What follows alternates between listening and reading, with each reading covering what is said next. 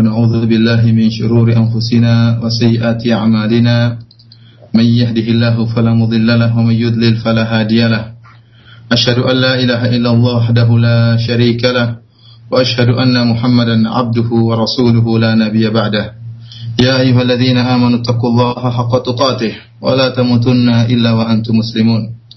يا أيها الناس اتقوا ربكم الذي خلقكم من نفس واحدة وخلق منها زوجها.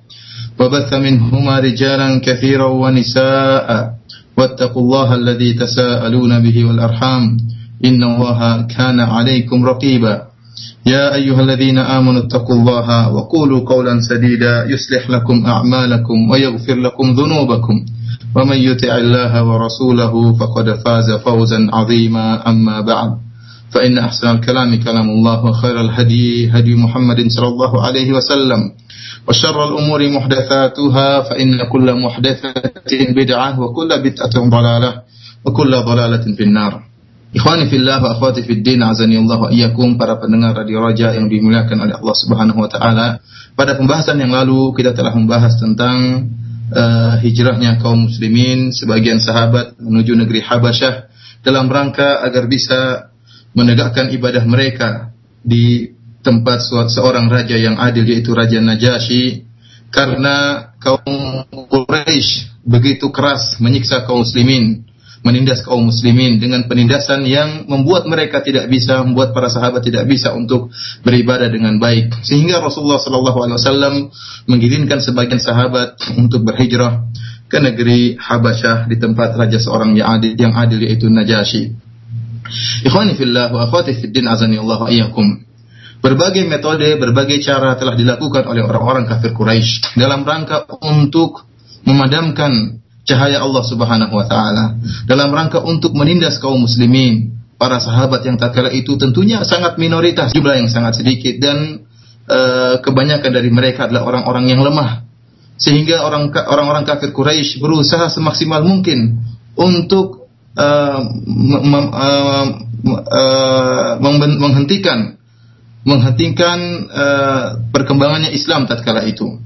Berbagai metode dan berbagai, berbagai usaha telah mereka lakukan dan di antara usaha yang sangat keras yaitu dengan penindasan dan penyiksaan terutama terhadap budak-budak yang masuk Islam di antara para sahabat.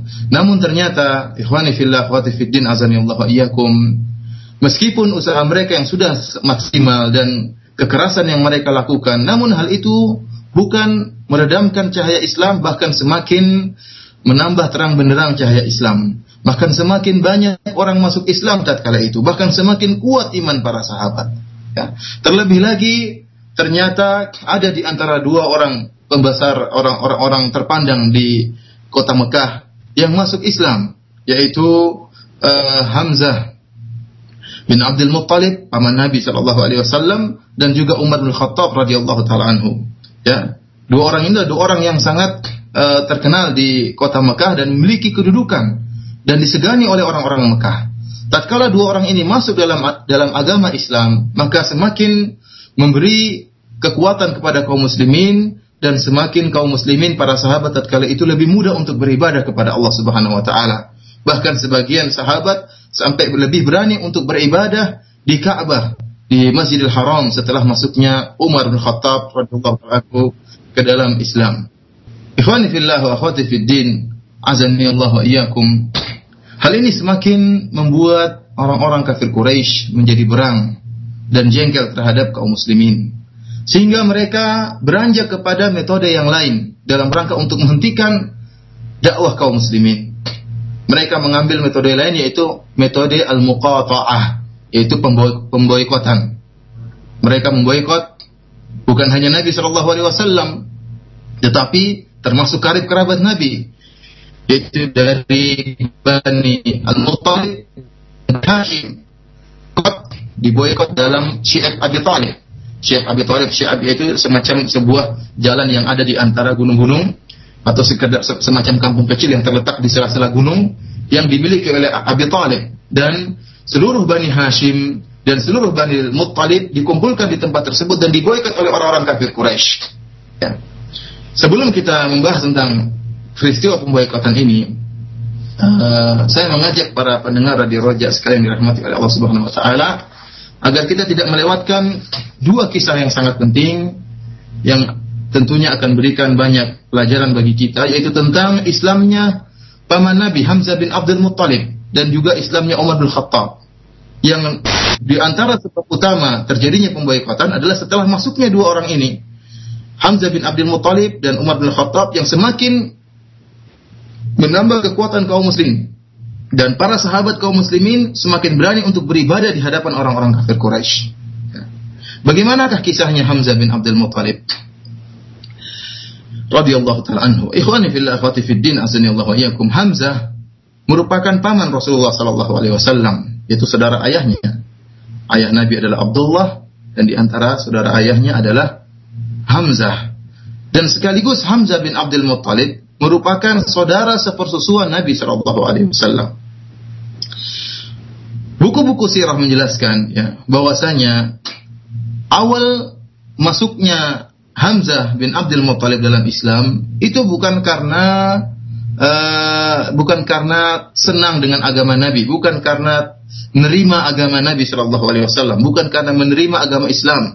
Akan tapi Hamzah itu masuk Islam pertamanya karena dalam rangka untuk membela Nabi Muhammad. Ya, karena membela sukunya, merasa keponakannya sendiri yaitu Nabi Muhammad dihina, maka dia pun membela Nabi Shallallahu Alaihi Wasallam dan masuk Islam gara-gara ingin membela keponakannya. Tidak diterima kalau keponakannya Rasulullah Shallallahu Alaihi Wasallam dihina dan diperolok-olok. Disebutkan bahwasanya ya uh, ada seorang budak wanita milik Abdullah bin Jada'an ya yang pernah mendengar Abu Jahal ya laknatullah alaih ya Abu Jahal mencela Nabi Shallallahu alaihi wasallam tatkala di Bukit Sofa Abu Jahal mencela dan menghina ya Rasulullah Shallallahu alaihi wasallam namun Nabi SAW tatkala dicela oleh Abu Jahal, tatkala dihina oleh Abu Jahal, Nabi SAW tidak menggubrisnya dan cuek dengan celaan Abu Jahal. Namun hal ini didengar oleh budak wanita Abdullah bin Jada'an. Tatkala itu Hamzah bin Abdul Muttalib sedang berburu dan dia suka berburu sambil membawa busurnya. Tatkala Hamzah bin Abdul Muttalib pulang dari buruan, dia sedang memegang busur panahnya, maka dia pun dikabarkan oleh budak wanita ini budak wanita dari Abdullah bin Jada'an tentang apa yang dia dengar, celaan dia dengar, celaan yang dia dengar dari Abu Jahal terhadap Rasulullah sallallahu alaihi wasallam. Ya, dan kita ketahui bahwasanya Hamzah termasuk orang yang perkasa di golongan Quraisy. Ya, dia merupakan anak dari Abdul Muttalib, paman Nabi sallallahu alaihi wasallam. Tatkala mendengar ya bahwasanya Abu Jahal mencela keponakannya Rasulullah wasallam, maka Hamzah pun marah. Dia murka, bukan karena apa-apa, tapi karena keponakannya dicela. Ya. Dia tidak terima dengan hal ini. Tidak terima kalau keponakannya, anak dari saudaranya, putra dari saudaranya dicela oleh Abu Jahal. Maka dia pun segera pergi mencari Abu Jahal. Ya. Dan sambil membawa busur panahnya. Tatkala dia masuk ke dalam Masjid Haram, dia melihat Abu Jahal sedang dalam keadaan duduk di antara sahabat-sahabatnya, di antara kaumnya. Maka Hamzah bin Abdul Muttalib kemudian menghadap Abu Jahal Kemudian dia pun memukulkan busur panahnya ke kepala Abu Jahal dengan pukulan yang sangat kuat. Kemudian dia berkata, atas cumuhu, apakah kau mencela keponakanku? Fa'ana ala dinihi, aku luma yakul. Hamzah saking marahnya mengatakan, wahai Abu Jahal. Sambil setelah memukul Abu Jahal dengan uh, busur panahnya, dengan pukulan yang sangat keras di kepala Abu Jahal, dia berkata, apakah engkau berani-berani ya mencela, memperolok-olok keponakanku, padahal aku berada di atas agamanya. Aku mengatakan apa yang dikatakan oleh keponakanku. Demikianlah ya kisah bagaimana Hamzah masuk dalam Islam karena menerima ajaran Nabi Shallallahu Alaihi Wasallam bukan.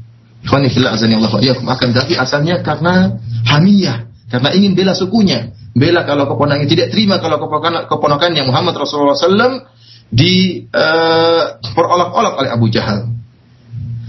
Di sini ikhwani fillah wa akhwati fiddin azani Allah iyyakum kita bisa mengambil faedah ya. Ternyata ikhwani fillah wa akhwati fiddin azani Allah iyyakum ter terkadang ada satu perkara yang kita tidak suka ya. Perkara yang kita benci terkadang membawa kebaikan. Lihatlah, ya. tentunya Nabi tidak Nabi tidak ingin dicela oleh Abu Jahal. Namun ternyata celaan Abu Jahal di hadapan umum dengan mempermalukan Nabi, dengan perolok-olok Nabi, dengan mencaci maki Nabi, ternyata sebab itu merupakan sebab masuk Islamnya Hamzah bin Abdul Muthalib, salah seorang pembesar Quraisy. Padahal itu celaan. Oleh karenanya kita senantiasa ingat firman Allah Subhanahu wa taala, fa'asa an takrahu syai'an wa yaj'alullahu fihi khairan katsira. Bisa jadi engkau membenci sesuatu, namun Allah Subhanahu wa taala menjadikan di balik kebencian tadi kebaikan yang sangat banyak. Demikian juga firman Allah Subhanahu wa taala hendaknya senantiasa kita mengingatnya wa asa an takrahu syai'an wa huwa khairul lakum bisa jadi engkau membenci sesuatu namun itu baik bagi engkau kita Rasulullah SAW tentu benci untuk dicela, tidak ingin dicela, tidak, tidak ingin dituduh dengan tuduhan yang tidak tidak dikatakan orang gila, dikatakan penyihir. Namun qadar Allah terjadi dan ternyata terkadang hal itu bisa membawa kebaikan. Dengan sebab celaan tersebut maka Hamzah bin Abdul Muttalib akhirnya masuk Islam dan memperkuat kaum muslimin. Sebagaimana juga tentang kisahnya Tufail bin Amr ad-Dawsi, kisah yang sangat menakjubkan. Sebagaimana disebutkan dalam buku-buku sirah. Sebabnya juga kenapa? Karena tuduhan yang diberikan kepada Nabi Shallallahu Alaihi Wasallam.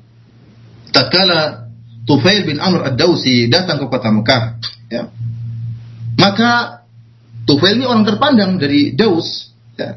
Maka orang-orang Mekah, orang-orang kafir Quraisy takut kalau Tufail terpengaruh dengan dengan dakwahnya Nabi, dengan Islamnya Nabi Shallallahu Alaihi Wasallam, dengan agama Islam yang dibawa oleh Nabi Shallallahu Alaihi Wasallam. Namun Tufail adalah seorang yang penyair, orang yang cerdas dan mengerti tentang syair-syair Arab. Maka orang-orang kafir Quraisy takut kalau dia terpengaruh dengan Nabi. Maka mereka pun mendatangi Tufail. Dan dia berkata, "Ya Tufail, innaka qadimta biladana wa hadha ar-rajul alladhi baina adhurina qad a'dhala bina wa qad farraqa jama'atina wa shattata amrana."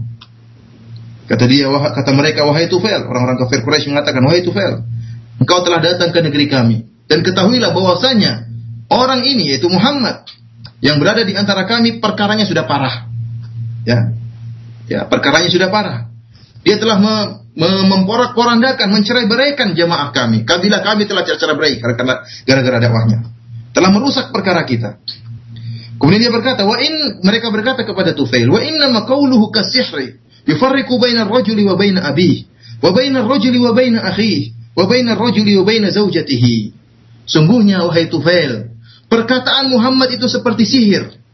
Bisa memisahkan antara seorang suami, seorang anak dengan ayahnya. Bisa memisahkan antara seorang suami dengan istrinya. Bisa memisahkan antara seorang lelaki dengan saudaranya. Wa inna nakhsha wa 'ala qaumika ma qad dakhala 'alaina. Fala tukallimannahu wa la tasma'anna minhu. Wahai Tufail, kami khawatir akan menimpa kaummu sebagaimana telah menimpa kami. Maka jangan sekali-sekali engkau berbicara dengan Muhammad.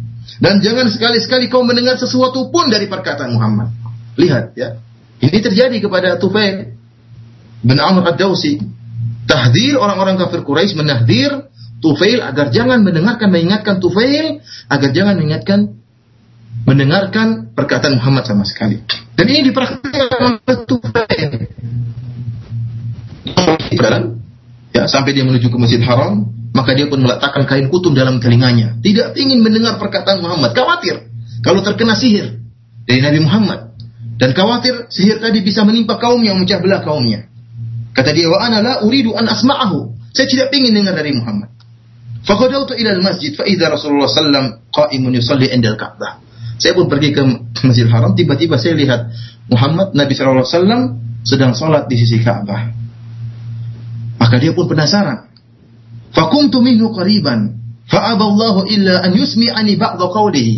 Maka saya pun mendekati Muhammad. Meskipun sudah pakai kain kutun di telinganya, sudah pasang penutup telinganya, namun Allah Subhanahu wa taala menghendaki Tufail mendengar sebagian perkataan Rasulullah SAW perkataan Al-Quran yang dibaca oleh Nabi SAW. Qala fasami'tu kalaman hasanan. Saya mendengar perkataan yang indah.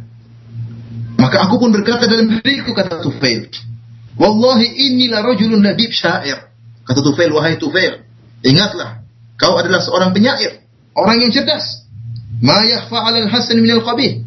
Engkau tentu tahu membedakan antara mana yang jelek dan mana yang buruk. Fama yamna'uni an asma'a min hadzal rajul ma yaqul. Kenapa saya harus uh, mencegah diri saya untuk mendengar apa yang diucapkan oleh Muhammad?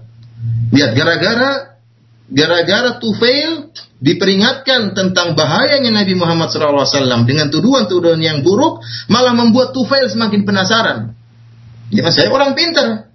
Saya akan dengar apa perkataan Muhammad, saya akan nilai. Saya seorang penyair. Dan demikianlah sebab masuknya Islam Tufail bin Amr Ad-Dawsi. Maka dia pun mendengarkan Al-Quran yang didengar oleh Nabi SAW, dibacakan oleh Nabi SAW, maka dia pun masuk dalam Islam. Oleh karenanya ikhwani fillah Allah yakum terkadang tatkala kita menjalankan dakwah ya ter terjadi tuduhan-tuduhan yang tidak benar yang dilontarkan kepada kita. Kita bersabar. Kita bersabar. Memang kita tidak suka dengan hal itu. Mereka bermaksud dengan melancarkan tuduhan-tuduhan tadi dalam rangka untuk mencegah kaum muslimin untuk bisa mengikuti dakwah yang hak, dakwah yang benar. Akan tapi ikhwani fillah wa fiddin azani Allah ayakum terkadang justru tuduhan-tuduhan seperti itu membawa kebaikan. Betapa banyak orang yang saya dengar tatkala disebutkan tentang dakwah al-haq, dakwah sunnah, bahwasanya dakwah tersebut telah begini dan begini, dakwah tersebut telah begini dan begini. Tuduhan-tuduhan tidak benar. Kebanyakan orang yang memiliki otak yang cerdas tidak hanya menerima tuduhan tersebut, dia ingin ngecek. Sebagaimana tuduhan yang di lancarkan terhadap radio roja, radio roja, radio seperti ini dan ini dan itu. Ya, orang yang tidak tidak semua orang goblok, tidak semua orang bisa ditipu. Ini mereka punya otak, mereka punya telinga, mereka bisa mendengar dan bisa menilai. Dan ternyata setelah mereka mendengar, mereka dapatkan kebenaran yang dibawa oleh radio roja. Kesalahan jelas tetap ada, ya namanya manusia tidak luput dari kesalahan, akan tapi uh, kebanyakan yang dibawakan oleh radio roja merupakan kebenaran dan itulah usaha yang disampaikan oleh para ustadz-ustadz yang menyampaikan melalui radio yang penuh barokah ini.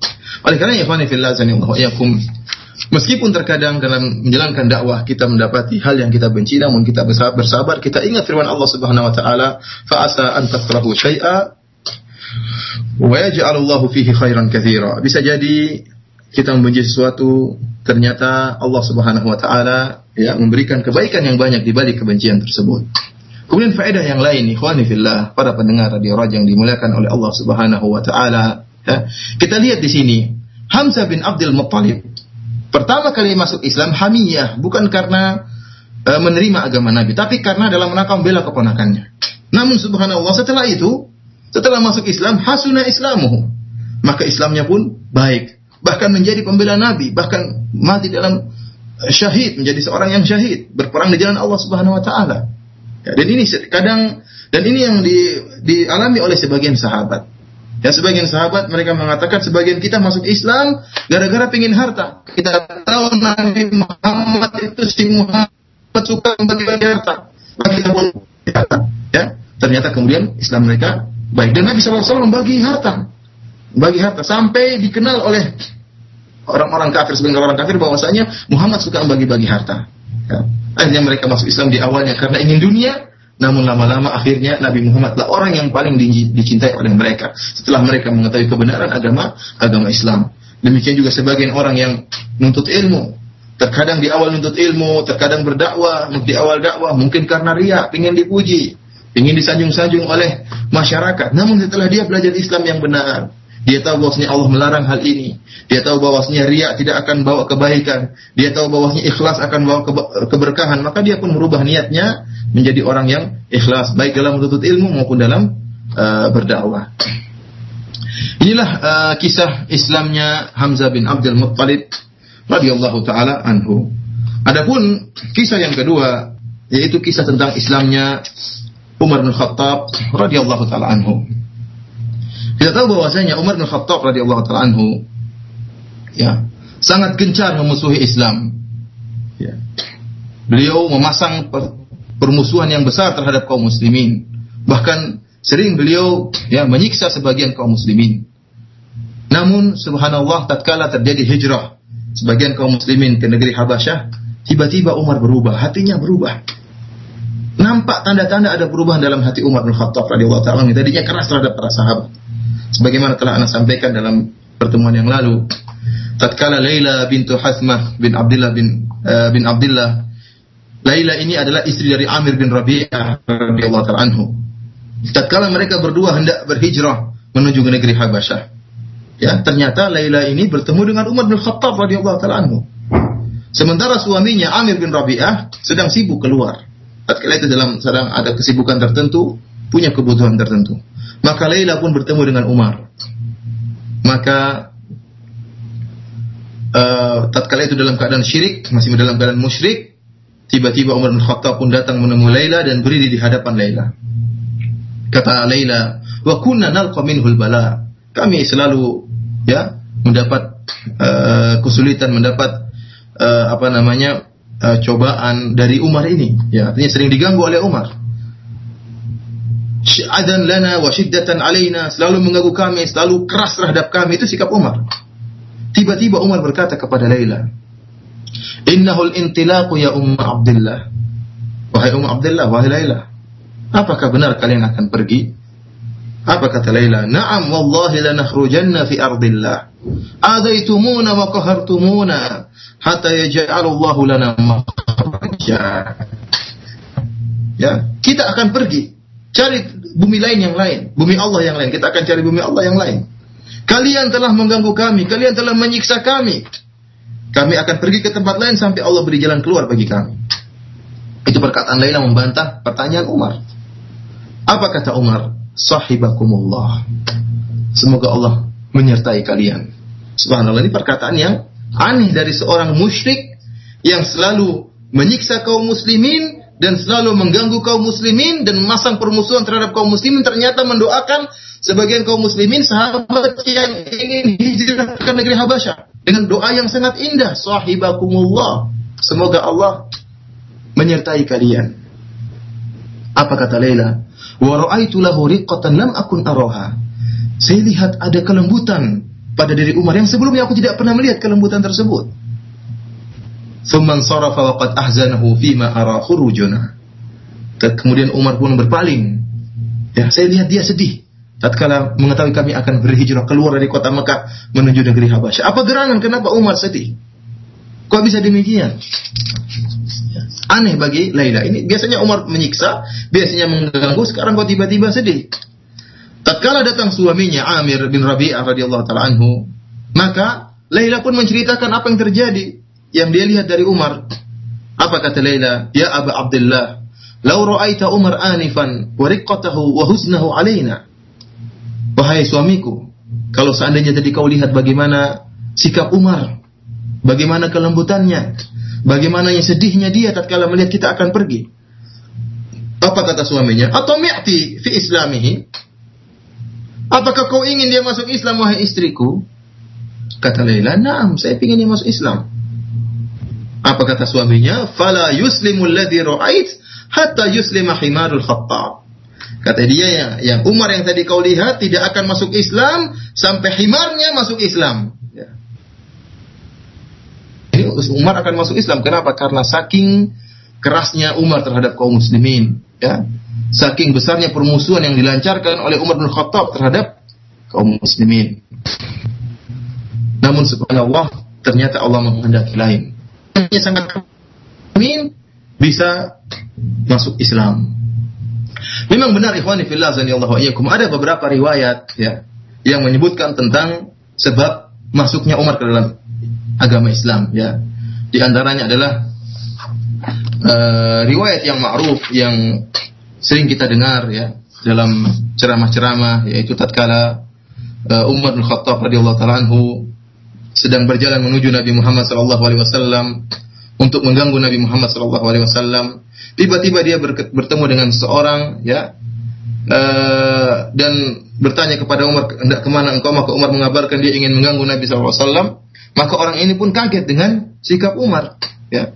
Dia heran kok Umar tidak tahu kalau ternyata saudara perempuannya, saudari perempuannya dan suaminya yaitu uh, apa namanya uh, saudari perempuannya dan suaminya juga telah masuk Islam. Suami dari saudari iparnya telah masuk masuk Islam. Ya. Maka Umar pun marah. Kemudian dia pun pergi ke saudari perempuannya. Ya. Kemudian dia dapati ternyata lagi berkumpul ya. Sedang di situ ada Khabbab bin, bin al-Arad sedang membacakan Al-Quran. Lagi berkumpul saudari perempuannya, kemudian iparnya dan Khabbab bin al-Arad akhirnya Umar pun murka dan kemudian memukul saudari perempuannya sampai mengeluarkan darah ya. Kemudian dia mendapati beberapa ayat dari surat Toha, kemudian dia baca ayat tersebut setelah diperintahkan untuk mandi, kemudian dia pun uh, masuk Islam. Ya, kisah ini kisah yang ma'ruf akan tapi uh, kisah ini adalah kisah yang dhaif ya, kisah yang uh, riwayatnya lemah ya. Allah alam bisawab ya, masuknya umat ke dalam Islam adalah karena doa Nabi Shallallahu Alaihi Wasallam. Karena doa dari Nabi Shallallahu Alaihi Wasallam.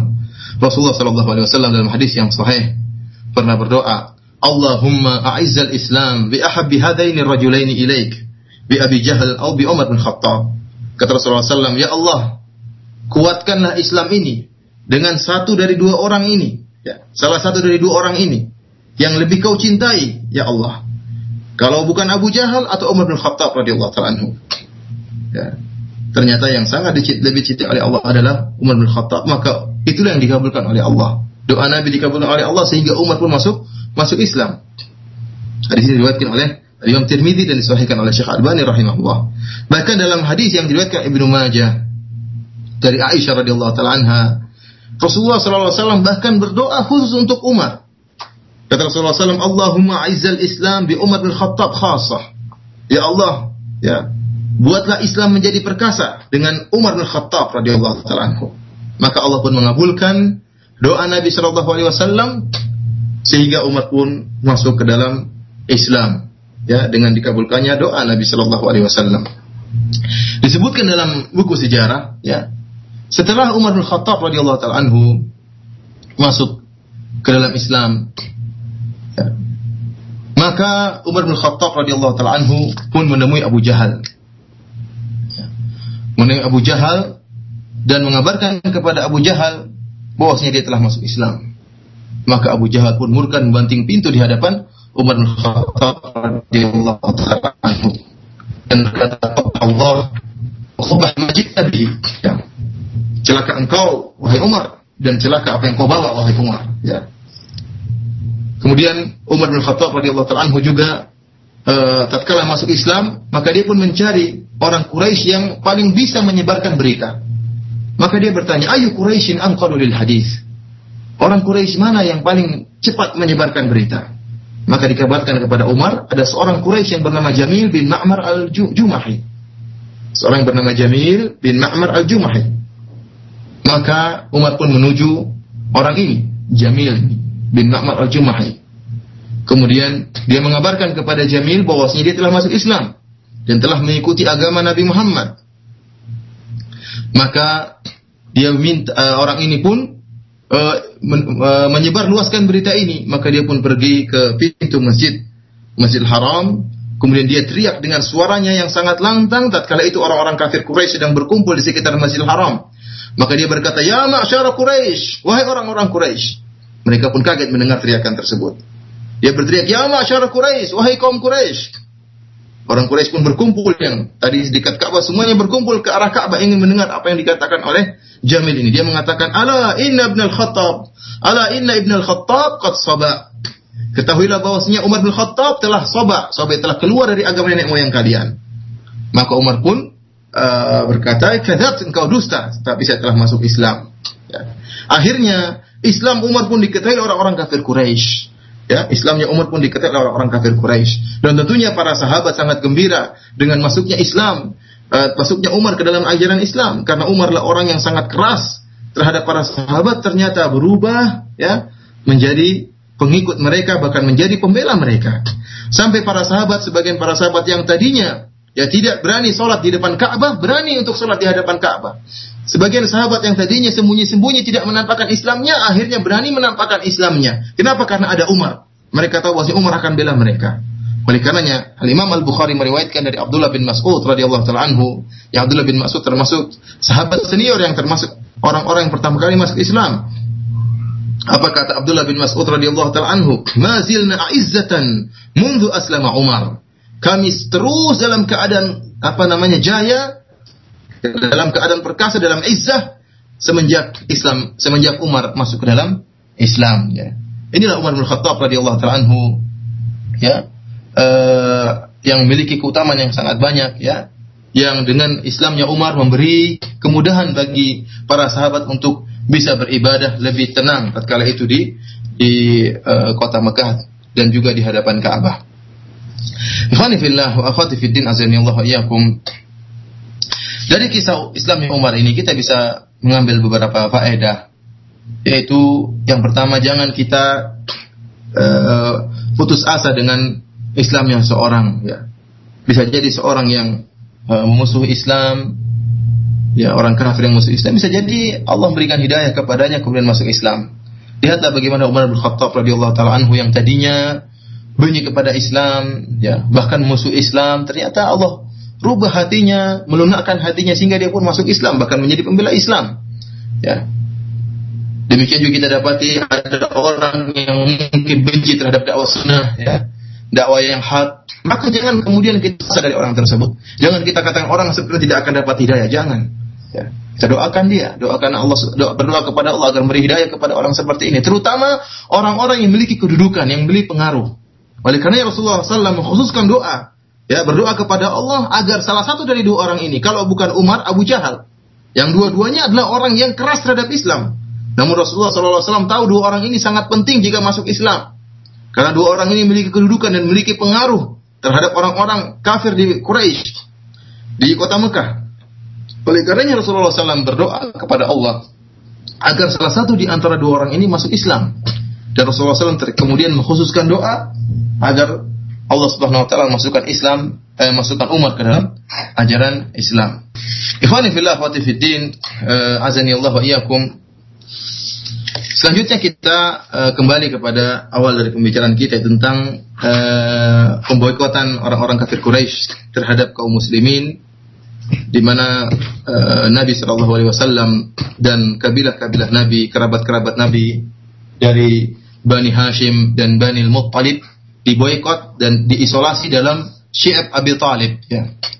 Kisah ini asal dari kisah ini adalah hadis yang sahih yang diriwayatkan oleh Al-Imam Al-Bukhari dan Imam Muslim, Al-Imam Muslim dalam sahih mereka. Bahwasanya Nabi Shallallahu alaihi wasallam pernah berkata tatkala beliau sedang di Mina, "Nahnu naziluna gadan bi khayfi bani Kinana haitsu taqasamu al kufur." Ya, Nabi sallallahu alaihi wasallam mengatakan besok kita akan pergi uh, kita akan uh, menuju ke Khaif Bani Kinana, yaitu sebuah tempat yang uh, agak landai di bawah gunung ya dan dilewati oleh uh, sail itu kalau ada hujan akan melewati tempat tersebut. Haitsu taqasamu 'alal kufur. Di mana mereka Bani Kinanah yaitu orang Quraisy mereka telah saling bersepakat untuk melakukan kekufuran. Ini isyarat dari Nabi Shallallahu Alaihi Wasallam tentang kisah uh, kesepakatan orang-orang kafir Quraisy dalam rangka memboikot Rasulullah Wasallam bersama Bani Hashim dan Bani Muttalib. Ya, hadis ini hadis yang sahih yang diriwayatkan oleh Imam Bukhari dan Imam Muslim. Akan tapi ikhwani fillah Allah wa iyyakum perincian dari kisah ini kisah muqata'ah, kisah pemboikotan ini kebanyakan diriwayatkan dengan hadis-hadis yang dhaif. Diriwayatkan dengan hadis-hadis yang lemah, ya. Namun sebagaimana dulu pernah saya jelaskan, para imatul hadis, para imam-imam hadis, ya, mereka yatasahalun, ya, agar memudah uh, lebih bermudah-mudah dalam tidak terlalu kenceng dalam uh, hadis-hadis uh, yang berkaitan dengan uh, sejarah atau sirah. Selama riwayat-riwayat tersebut tidak bertentangan dengan hukum-hukum Islam yang sudah ada. Ya. Karena sirah nabawiyah, kalau kita hanya mengambil hadis-hadis yang sahih saja, maka sirah tersebut tidak lengkap, akan ada bolong-bolong, ya. Tidak lengkap sejarahnya, akan ada terputus-putus.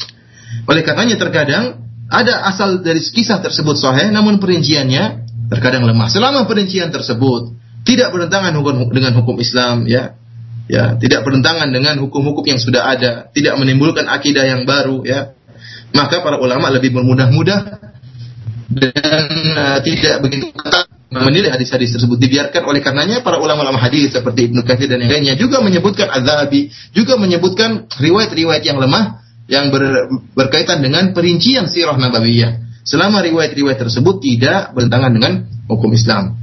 Oleh karenanya ikhwani fil akhwati fid din azani Allah iyakum uh, kisah muqata'ah ya kebanyakan seperti saya katakan diriwayatkan dengan hadis-hadis uh, yang lemah. Namun kita akan menyampaikan tentang kisah tersebut dan kita berusaha mengambil faedah dari kisah tersebut karena asal dari kisah tadi yang disyaratkan oleh Nabi Shallallahu Alaihi Wasallam dalam hadis yang diriwayatkan oleh Imam Al Bukhari dan Al Imam Muslim. Sebagaimana tadi telah saya jelaskan di awal pengajian kita, tatkala orang-orang kafir Quraisy mereka uh, sudah melakukan berbagai macam metode dalam rangka untuk menghentikan Islam, dalam rangka untuk uh, menyiksa para sahabat, namun hasilnya nihil. Bahkan berbalik. Meskipun mereka semakin keras uh, menyiksa para sahabat, menentang para sahabat, ternyata iman para sahabat semakin tinggi dan bahkan semakin banyak orang masuk dalam Islam. Akhirnya mereka mengevaluasi kembali apa yang telah mereka lakukan. Ya. Mereka membuat ide baru dalam rangka untuk menghentikan Islam. Akhirnya mereka punya ide untuk membuat pemboikotan yaitu mereka bekerja sama. Orang-orang Quraisy semuanya bekerja sama dalam rangka untuk memboikot, mengisolasi Nabi dan uh, Bani Muttalib dan Bani Hashim dalam syiitnya Abi Talib, dalam kampungnya atau uh, tempatnya Abi Talib, lingkungannya Abi Talib. Kita katakan di syiit merupakan tempat yang berada di sela-sela gunung yang itu milik adalah milik Abu Talib. Orang-orang Bani Muttalib dan Bani Hashim seluruhnya berkumpul di situ. Ikhwani fillah Allah wa yakum. Kita ketahui uh, bahwasanya uh, sebagaimana di awal-awal pengajian kita telah kita jelaskan bahwasanya Rasulullah sallallahu alaihi wasallam nama beliau adalah Muhammad bin Abdullah bin Abdul Muttalib bin Hashim bin Abdi Manaf bin Qusay bin Kilab sampai akhirnya bin Nadar bin Kinanah. Yang namanya Quraisy, kabilah Quraisy itu adalah seluruh anak-anak dari Nadar bin Kinanah ya, itu merupakan Quraisy. Namun yang dikenal dengan Quraisy yang sahir, ya, Harusnya cucu yang terkenal sebagai Quraisy yang sogir adalah Qusay bin Kilab. Karena Qusay bin Kilab inilah yang mengumpulkan orang-orang Quraisy untuk mengatur pemerintahan di kota Mekah. Ya. Jadi dari nenek moyang Nabi SAW ada yang bernama Qusay bin Kilab. Ini dikenal dengan Quraisy yang sogir. Kenapa? Karena Quraisy yang paling kecil. Kenapa? Karena dia yang takrish, Takris itu artinya tajmi', dia yang telah mengumpulkan orang-orang Quraisy untuk bersatu padu dan berusaha untuk menjalankan pemerintahan di di kota Mekah. Kusaidi punya anak namanya Abdul Manaf. Namanya Abdul Manaf. Dan Abdul Manaf ini punya empat orang anak. Ya, Abdul Manaf ini punya empat orang anak. Namanya Hashim, Al-Muttalib, Abdul Syams, dan, dan Nufail. Empat orang anak. Yaitu Hashim, Al-Muttalib, kemudian Abdul Syams, dan uh, Nufail. uh, Al-Muttalib dan Hashim itu sejak zaman jahiliyah sudah bersatu padu. Demikian juga anak-anak mereka sudah bersatu padu. Oleh karenanya, tatkala Nabi Wasallam dimusuhi oleh orang-orang kafir Quraisy, maka anak-anak Al-Muttalib dan anak-anak Hashim, yaitu dari Bani Al-Muttalib dan Bani Hashim, seluruhnya membela Nabi Shallallahu Alaihi Wasallam baik yang muslim maupun yang kafir. Karena masih, karena masih banyak eh, anak-anak uh, dari dari Bani Muttalib dan Bani, Bani Hashim masih kafir. Namun karena persaudaraan mereka sangat kuat semenjak zaman jahiliyah dan sampai Nabi SAW diutus menjadi Nabi, sehingga mereka tetap membela Nabi meskipun mereka di antara mereka kafir. Ya. Akhirnya seluruh Bani Hashim dan Bani Muttalib seluruhnya membela Nabi SAW kecuali Abu Lahab. Abu Lahab, Abu Lahab saja yang e, berpihak melawan berpihak terhadap orang kafir Quraisy dan melawan Rasulullah Shallallahu Alaihi Wasallam. Akhirnya Nabi Shallallahu Alaihi Wasallam dan e, Bani Muttalib dan Bani Hashim diboykot di tempat Syi'ib e, Abi Talib. Ya, jadi anak ingatkan bahwa yang diboykot di sini bukan seluruh sahabat enggak, bukan seluruh sahabat. Ya, sahabat yang lain yang bukan dari Bani Muttalib dan juga bukan dari Bani Hashim tidak diboykot di sini. Yang diboykot di sini hanyalah Nabi dan karib kerabatnya dari Bani Hashim maupun dari Bani Muttalib, Muslim atau kafir seluruhnya diboykot. Karena seluruhnya membela Rasulullah Shallallahu Alaihi Wasallam. Dijelaskan oleh uh, para ahli sejarah ya, ya bahwasanya Nabi Shallallahu Alaihi Wasallam dan karib kerabatnya itu diboykot selama tiga tahun. Dan ini dikuatkan oleh Ibnu Qayyim rahimahullah. Bahwasanya Eh, dalam Zadul Ma'ad bahwasanya mereka itu Nabi Shallallahu Alaihi Wasallam dan karib kerabatnya diboykot di Syi'at Abi Talib selama tiga tahun. Sehingga Mereka semua sepakat ya. Orang-orang kafir Quraisy saat kala itu ya, mereka tahalafu, mereka saling bersumpah. Allah yunakihu Bani Hashim wa Bani Al-Muttalib wa yubayi'uhum yukallimuhum hatta yuslimu ilaihim Rasulullah sallallahu alaihi wasallam. Mereka bersepakat dan mereka bersumpah agar tidak seorang pun dari Quraisy yang menikah dengan orang-orang Bani Muttalib dan Bani Hashim. Tidak boleh.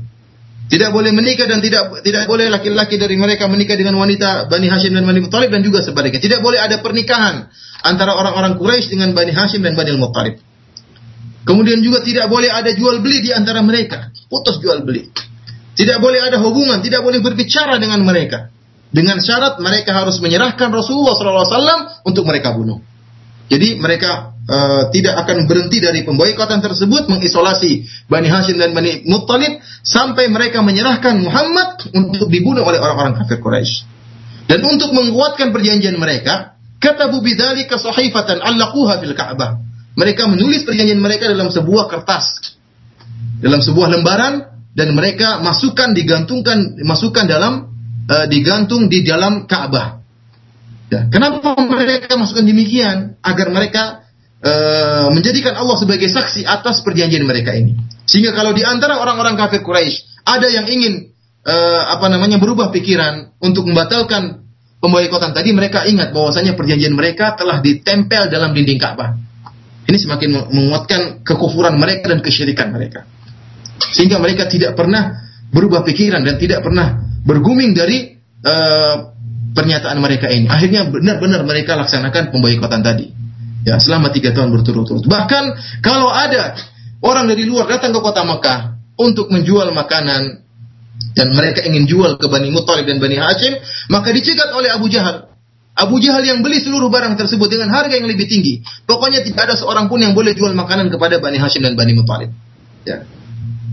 Subhanallah yang bisa membantu mereka hanyalah sahabat-sahabat yang di luar yang bukan dari Bani Muttalib dan Bani Hashim memberi makanan kepada Nabi kepada para sahabatnya. Ya, memberi bantuan kepada Rasulullah SAW dan para sahabatnya. Dan kebanyakan mereka Bani Hashim dan Abi Thalib tidak bisa mendapatkan bantuan sama sekali. Sampai disebutkan dalam riwayat ya. Mereka mendengar teriakan tangisan anak-anak. Banyak di antara mereka yang meninggal dunia karena kelaparan. Ya, luar biasa. Bayangkan tiga tahun tidak ada makanan yang masuk, tidak ada minuman yang masuk kecuali yang uh, dimasukkan oleh sebagian sahabat. Ada yang sakit di antara mereka, baik orang tua, baik anak-anak, baik perempuan, nenek-nenek, seluruhnya menderita dalam Syekh Abi Talib. Diboikot oleh orang-orang kafir Quraisy. Bahkan disebutkan sebagian sahabat ya, sampai dalam keadaan lapar di malam hari, ya, dia mendengar ada suara seperti suara sesuatu yang jatuh. Maka dia dapati ternyata ada kulit ya, kulit binatang kalau tidak salah kulit onta dia dapati, maka dia pun segera membersihkan kulit tersebut, kemudian dia bakar untuk dimakan saking laparnya. Dia bakar untuk dimakan. Saking laparnya kulit pun dibakar kemudian dimakan. Bahkan sebagian sahabat mengatakan tatkala di malam hari saya keluar dalam keadaan lapar, tiba-tiba saya menginjak sesuatu yang basah. Tiba-tiba saya menginjak sesuatu yang basah. Saya pun mengambil sesuatu yang basah tadi dan saya letakkan di lidah saya. Dalam saking kehausan, ada sesuatu yang basah saya jilat-jilat di lidah saya. Kata sahabat tersebut, sampai sekarang saya tidak tahu apakah yang basah tersebut. Subhanallah, saking saking laparnya apa saja yang basah dia ambil, tidak tahu itu apa barang apa yang dia dapat. Sampai sekarang tadi saya tidak tahu apa yang basah tadi, benda basah tadi yang telah saya jilat. Kelaparan yang luar biasa yang mereka alami. Namun subhanallah Allah subhanahu wa ta'ala tidak membiarkan hal itu selamanya. Allah menggerakkan sebagian hati-hati orang Quraisy yang orang-orang kafir, ya. Sebagian orang-orang kafir dari dari uh, dari Quraisy ya yang ikut memboikot akhirnya tergerak hatinya Ya, mereka tidak tega melihat apa yang ditimpa oleh Nabi Shallallahu Alaihi Wasallam dan kerabat mereka, karena mereka sebetulnya satu kerabat, ya, satu kerabat cuma beda nenek saja, beda kakek. Namun semua kembali kepada kabilah Quraisy, ya, semuanya kembali kepada kabilah kabilah Quraisy, baik Abu Jahal dan seluruhnya kembali ke kabilah Quraisy. Akan tetapi yang mereka boikot hanyalah Bani Hashim dan Bani Muttalib. Akhirnya mereka pun uh, tidak tega melihat apa yang ditimpa oleh Nabi dan karib kerabat mereka. Mereka saling mengingatkan, bukankah kita punya arham, kita punya hubungan silaturahmi dengan mereka, dengan Bani Muttalib dan Bani Hashim. Apa kalian tega melihat saudara-saudara kita seperti itu ya? ya akhirnya di antara mereka lima orang tersebut adalah uh, Hisham bin Amr dan Mut'im bin Adi, Zuhair bin Umayyah dan Abdul Bakhtari dan Zam'ah bin Aswad. Lima orang ini ya untuk me membatalkan perjanjian yang telah orang-orang kafir Quraisy tulis di sebuah lembaran yang mereka masukkan dalam Ka'bah. Ya, akhirnya mereka pun berusaha menemui Abu Jahal dan para pengikutnya dan mengingatkan mereka akan uh, kesalahan yang telah mereka lakukan sehingga mereka mengisolasi Nabi SAW dan Bani Hashim dan Bani Muttalib. Namun Abu Jahal tetap bersikeras. Dia mengatakan bagaimana kita mau berubah sedangkan kita sudah menulis perjanjian yang ada dalam kita letakkan dalam Ka'bah. Bagaimana kita bisa berubah pikiran? Bagaimana kita bisa berubah berubah pikiran? Ternyata mereka tatkala masuk ke dalam Ka'bah untuk melihat perjanjian tadi, ternyata Allah Subhanahu wa taala mengirim aradah. Aradah itu seperti ulat-ulat kecil ya atau semut-semut kecil yang memakan lembaran tersebut semua dimakan kecuali tinggal nama Allah yang tersisa. Ya, semuanya dimakan kecuali tinggal nama Allah yang yang tersisa. Ya, ternyata perjanjian yang mereka tuliskan tadi sudah lenyap dimakan oleh uh, apa namanya? dimakan oleh semut kecil atau ulat ya sehingga dengan lenyapnya perjanjian mereka yang tersisa hanya nama Allah Subhanahu wa taala maka berakhirlah yang mereka Rasulullah dan Nabi Hashim serta Bani Muttalib. Demikianlah ikhwani fillah wa tifiddin azani Allah wa iyyakum ya. Berapa faedah yang mungkin kita bisa kita ambil dari kisah pemboikotan ini ya. Ingatlah ikhwani fillah wa tifiddin azani Allah wa iyyakum. Nabi sallallahu alaihi wasallam adalah uswatun hasanah. Memberikan contoh yang terbaik bagi kita, suri teladan yang terbaik bagi kita. Nabi Shallallahu Alaihi Wasallam menghadapi berbagai macam kondisi, ada kondisi senang, ada kondisi biasa, ada kondisi sengsara seperti yang dihadapi di tatkala diboikot oleh orang-orang kafir Quraisy. Oleh karenanya kita berusaha mencontohi Nabi Shallallahu Alaihi Wasallam. Bagaimana kesabaran Nabi Shallallahu Alaihi Wasallam? Ya kita mencontohi Nabi Wasallam tatkala beliau dalam keadaan gembira. Bagaimana gembiranya Nabi Wasallam? Demikian juga kita lihat bagaimana tatkala beliau menderita. Ingat bagaimana juga sahabat-sahabat yang menyertai Nabi Wasallam. Bagaimana kelaparan yang pernah mereka rasakan. Bahkan di antara mereka ada yang meninggal dunia. Ya. Bahkan di antara mereka ada yang uh, meninggal dunia. Kemudian ikhwani fillah Allah iyyakum. Ternyata terkadang Allah Subhanahu wa taala menolong agama Islam ya dengan orang-orang kafir. Dalam satu hadis yang sahih yang diriwayatkan Imam Bukhari dan Imam Muslim dari Abu Hurairah radhiyallahu anhu Rasulullah SAW pernah bersabda, "Inna Allah la yu'ayyidu hadzal din birrajulil fajir." Sungguhnya Allah Subhanahu wa taala benar-benar akan memperkuat agama ini dengan seorang yang fajir. Terkadang Allah menguatkan agama Islam dengan seorang yang fajir, bahkan seorang yang kafir. Ya. Namun dengan sebab dia Allah memperkuat memperkuat Islam.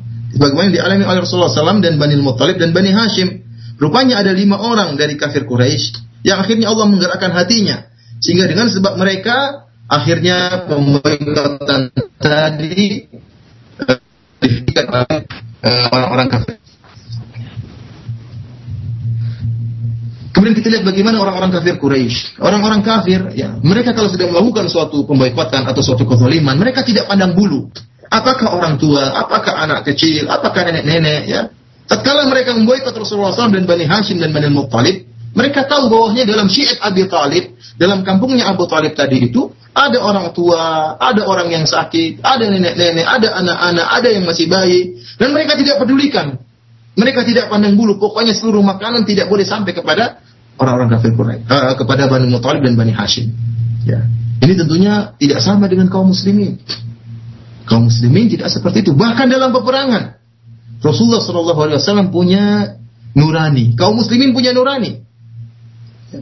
Tatkala Rasulullah SAW dalam peperangan mendapati seorang wanita dalam keadaan terbunuh, maka Rasulullah SAW marah. Rasulullah SAW melarang untuk membunuh para wanita dan anak-anak dalam peperangan. Dan juga melarang membunuh orang tua dalam peperangan. Tidak semua boleh dibunuh tatkala perang. Ya, ini menunjukkan bagaimana rahmatnya Islam. Berbeda dengan orang-orang kafir, tatkala mereka sudah murka, maka mereka pun akan uh, menyiksa kaum muslimin dengan tidak pandang bulu. Ini yang kita lihat pada kenyataan sampai saat sekarang ini. Demikian saja ikhwani fillah, azani Allah wa iyyakum wa uh, sedikit yang bisa kita sampaikan dari Eh, beberapa kisah yang terjadi seperti Islamnya Hamzah bin Abdul Muttalib dan Islamnya Umar serta kisah pemboikotan orang-orang kafir Quraisy terhadap Bani Hashim dan Muttalib. Dan kita sudah berambil sedikit pelajaran semoga bermanfaat bagi ikhwas sekalian selanjutnya anak kembalikan kepada pembawa acara Akhi Fawaz Taib Jazakallah Heran atas materi dan pembahasan yang sangat bermanfaat yang disampaikan oleh Al-Ustaz Abu Abdul Musin Firanda mengenai pemboikotan kafir Quraisy terhadap uh, Rasulullah Sallallahu Alaihi Wasallam. Kemudian ikhwatal Islam untuk selanjutnya kami akan berikan kesempatan kepada Anda seperti biasa untuk bertanya secara langsung pada beliau di malam hari ini Anda bisa hubungi kami di 0218236543 atau melalui pesan singkat di 0819896543 dan tentunya kami harap pertanyaan Anda sesuai dengan tema dan pembahasan kita di malam hari ini. Kami persilakan. Halo. Assalamualaikum. Ya, Waalaikumsalam warahmatullah. Dengan siapa? Dari mana, Pak? Ibnu Burhan Bekasi. Silakan, Akhi. Uh, mau tanya tentang Ustaz, timbangan apa orang benci dan cinta karena apa gitu? Karena lihat dari kisah Hamzah ini dia tuh benci karena hamianya terhadap uh, Rasulullah ya. Nah. Begitu. Assalamualaikum warahmatullahi wabarakatuh. Ah, Waalaikumsalam warahmatullahi wabarakatuh. Silakan Ustaz. Ikhwani fil akhwati fid din asani Allah wa iyyakum. Tentunya kita tahu bahwasanya al iman merupakan tali iman yang sangat kuat adalah al-hubbu fillah wal bughdhu fillah. Yaitu cinta karena Allah Subhanahu wa taala dan benci karena Allah Subhanahu wa taala. Tidaklah kita benci dan cinta kecuali sesuai dengan syariat Allah Subhanahu wa taala. Apa yang dibenci Allah dan Rasulnya maka kita benci dan apa yang dicintai oleh Allah dan Rasulnya maka kita cintai. Itulah barometer yang benar. Makanya saya katakan tadi apa yang ditimpa oleh apa yang dialami oleh uh, Hamzah bin Abdul Muttalib radhiyallahu taala anhu awalnya dia masuk Islam itu karena uh, hamiyah ya. Bukan karena Islam ya. Bukan karena menerima Islam tapi karena membela keponakannya Rasulullah sallallahu alaihi wasallam. Akan tapi alhamdulillah setelah itu Allah buka pintu hatinya. Kemudian dia pun menjadi uh, Islamnya sangat baik bahkan menjadi uh, syahid ya. Dia pun benci karena Allah dan cinta karena Allah setelah itu. Bahkan dia berperang ya karena Allah Subhanahu wa taala oleh karenanya seperti saya ingatkan tadi terkadang seorang di awal Islam atau di awal pengajian mungkin niatnya tidak benar namun kalau dia berdoa kepada Allah dan Allah kehendaki dia akan berubah niatnya. Jadi uh, barometer yang benar dalam cinta dan benci adalah uh, karena Allah Subhanahu wa taala. Nah, jazakallah khairan jawaban Ustaz dan berikut dari penelpon yang kedua ada Ummu Ihsan di Kerangkan. Silakan Ibu. Ya, Assalamualaikum Ustaz. Waalaikumsalam warahmatullahi uh, Anda mau menanyakan uh, peranan Abu Talib itu selama dalam pemboikotan Nabi. Iya. Nah, itu saja Ibu. Ya, nah. Waalaikumsalam warahmatullahi wabarakatuh. Silakan Ustaz. Uh, pemboikotan yang dilakukan oleh orang kafir Quraisy terhadap Bani Hashim dan Bani Muttalib itu adalah uh, senjata terakhir mereka. Ya, setelah mereka di awalnya tidak bisa mengganggu Nabi SAW, tidak bisa memboikot Nabi karena selalu dibela oleh Abu Talib, selalu dibela oleh Abu Talib. Ya. Namun terakhir mereka sudah tidak anu tidak sabar dengan pembelaan Abu Talib, akhirnya mereka bersepakat dengan orang-orang kafir Quraisy yang lain yang bukan dari Bani Hashim dan Bani Muttalib ya. Karena Abu Talib adalah dari Bani dari Bani Hashim ya. Abu Talib adalah uh, Abu Talib bin Abdul Muttalib bin Hashim ya, dari Bani Hashim. Akhirnya uh, tatkala sudah terjadi pemboikotan ini di mana orang-orang kafir Quraisy bersepakat untuk memboikot Bani Hashim dan Bani Muttalib, Abu Talib tidak bisa berbuat apa-apa tidak bisa berbuat apa-apa. Dia hanya bisa menyaksikan apa yang terjadi. Dia tidak bisa mencegah orang-orang kafir Quraisy tatkala itu. Ya alhamdulillah mereka masih bisa tinggal di eh, kampungnya atau syiatnya Abu Talib. Namun beliau tidak bisa berbuat apa-apa tatkala itu dalam rangka untuk menghentikan pemboikotan eh, orang-orang Quraisy. Allah taala alam bisawab.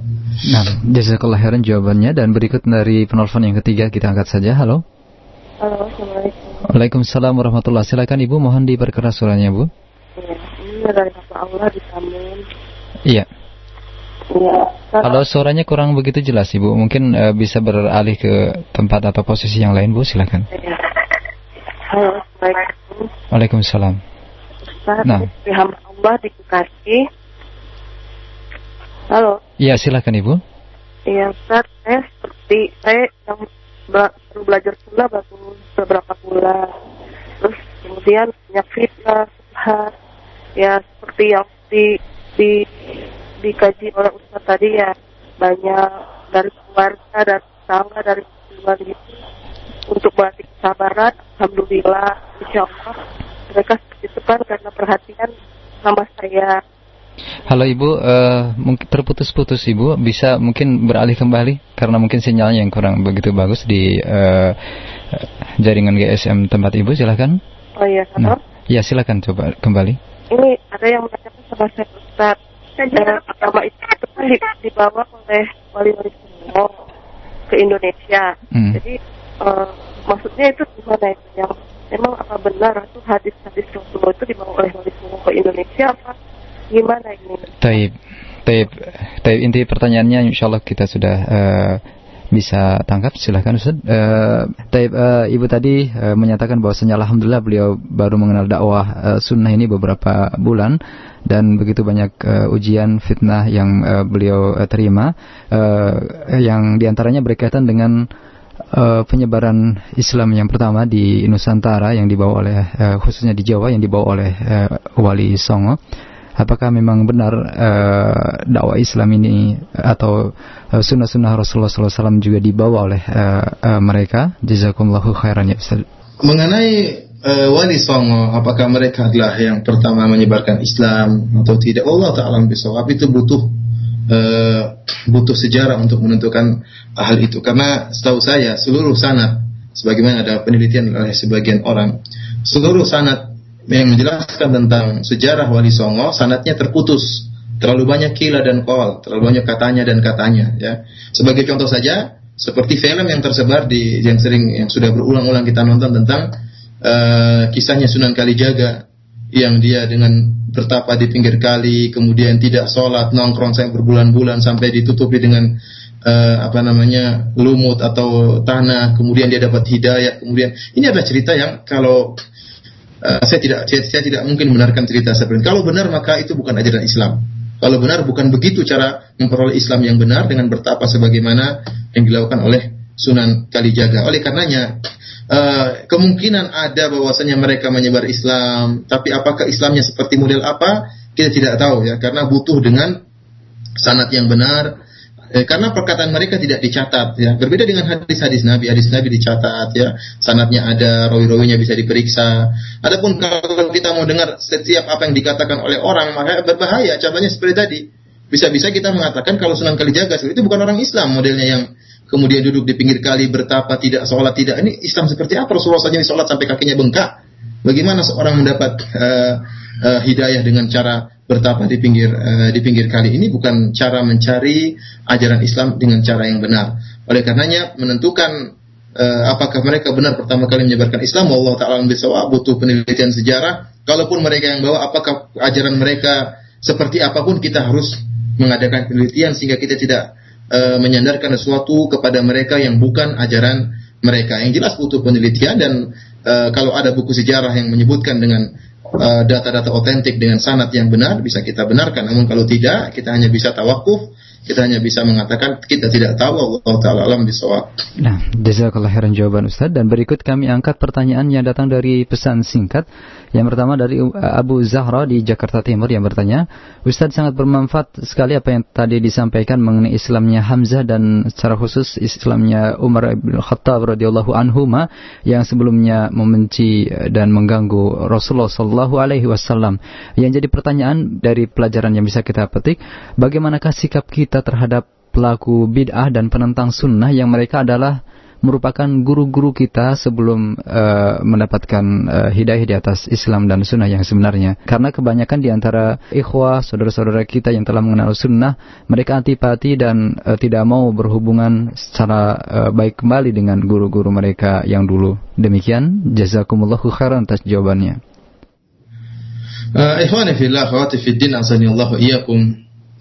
Uh, kalau memang guru-guru kita adalah ahlul bidah ya pelaku bid'ah justru mereka adalah orang yang paling berhak untuk kita dakwahi.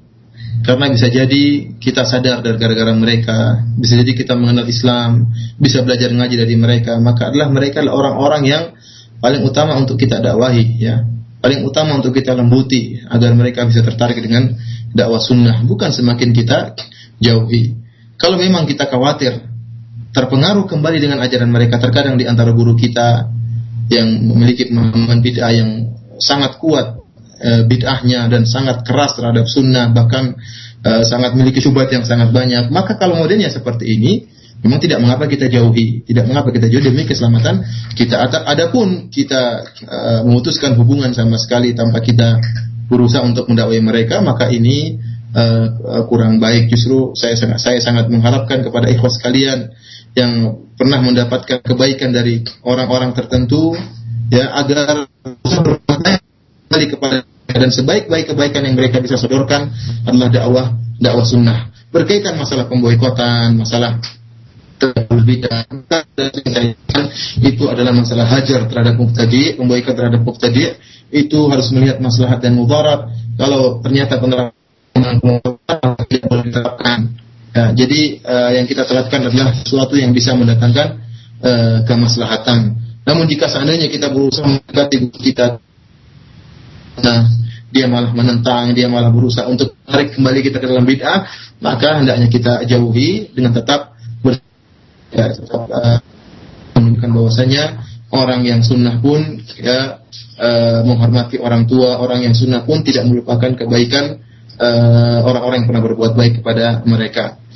Adapun jika kondisi uh, pelaku penerapan hajar itu bermanfaat, ya maka dilakukan. Namun kenyataan yang terjadi sekarang ini penerapan hajar kebanyakannya tidak membawa faedah. Allah taala bisawab. Nah, jazakallah khairan jawabannya. Kemudian kita angkat masih dari pertanyaan melalui pesan singkat dari saudara Iga di Depok yang bertanya, Ustadz tadi eh, disampaikan bahwasannya eh, Rasulullah SAW eh, berdoa untuk eh, tegaknya Islam dengan atau dikuatkannya Islam dengan Islamnya eh, Umar ibn Khattab.